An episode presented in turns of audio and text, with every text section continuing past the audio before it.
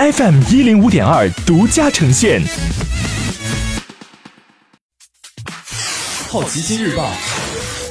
News Online。本节目由好奇心日报和喜马拉雅联合出品。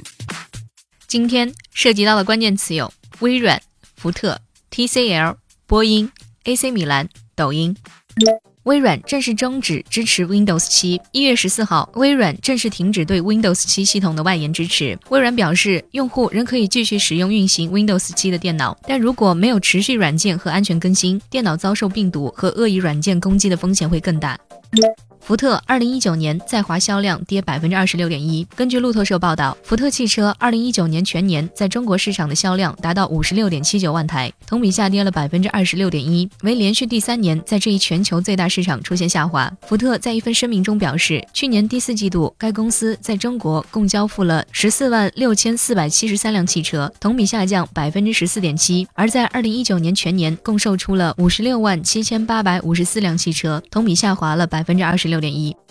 T C L 集团拟更名 T C L 科技。 T C L 于十三号发布公告称，计划拟将公司名称变更为 T C L 科技集团股份有限公司，证券简称也从 T C L 集团变更为 T C L 科技。 T C L 表示，公司于二零一九年初完成重大资产重组，剥离了终端业务及配套业务。上市公司以半导体显示技术及材料业务为主，占公司总营业收入的 百分之五十七点四， 公司总营业利润的 百分之八十点六。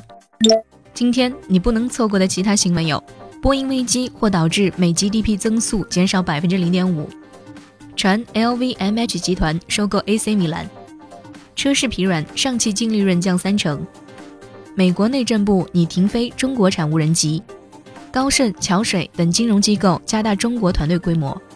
传抖音与腾讯音乐达成音乐转授权合作。